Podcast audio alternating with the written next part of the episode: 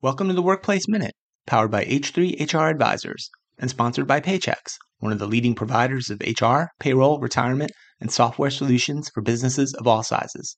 My name's Steve Boese. The tight labor market persists and companies are moving to raise minimum wages. This week, we saw further indications that whether you call it the great resignation, the tight labor market, or the war for talent, companies are still having to make adjustments to compensation and wages to compete for talent in mid 2022. Two large U.S. companies announced plans to increase minimum wages for large groups of their workers.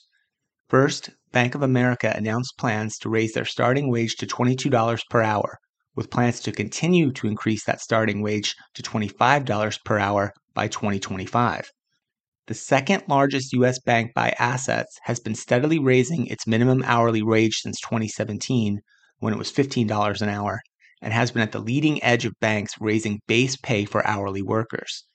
Last year, the bank pledged to pay its workers at least $25 an hour by 2025, the highest minimum wage of any big retail bank, and it began requiring its vendors to set a minimum wage of $15 an hour. Sheri Bronstein, their chief human resources officer, said the bank's raises and other benefits are part of, quote, our focus on being a great place to work so that we can continue to attract and retain the best talent. And Apple, one of the most profitable companies in the world, announced plans to raise the starting wage for its retail employees in the US to $22 an hour, up from $20 an hour. Stores in certain regions may have higher starting pay, Apple said.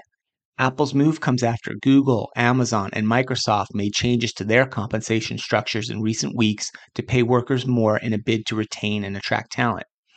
Supporting and retaining the best team members in the world enables us to deliver the most innovative products and services for our customers, an Apple representative said in a statement. This year, as part of our annual performance review process, we're increasing our overall compensation budget. These moves to increase minimum hourly wages by such large and influential companies like Bank of America and Apple are clear signals that the competition to attract and retain workers in every industry remains fierce. With U.S. unemployment near its pre pandemic low, and actually what is an historic low, companies are likely to have to respond by improving their overall employer value proposition, and raising wages is often their first and most direct move to do just that. I imagine more large firms will follow Bank of America and Apple in this direction. We will continue to monitor the labor market and keep you updated on the most important stories. That's it for today's Workplace Minute, powered by H3 HR Advisors.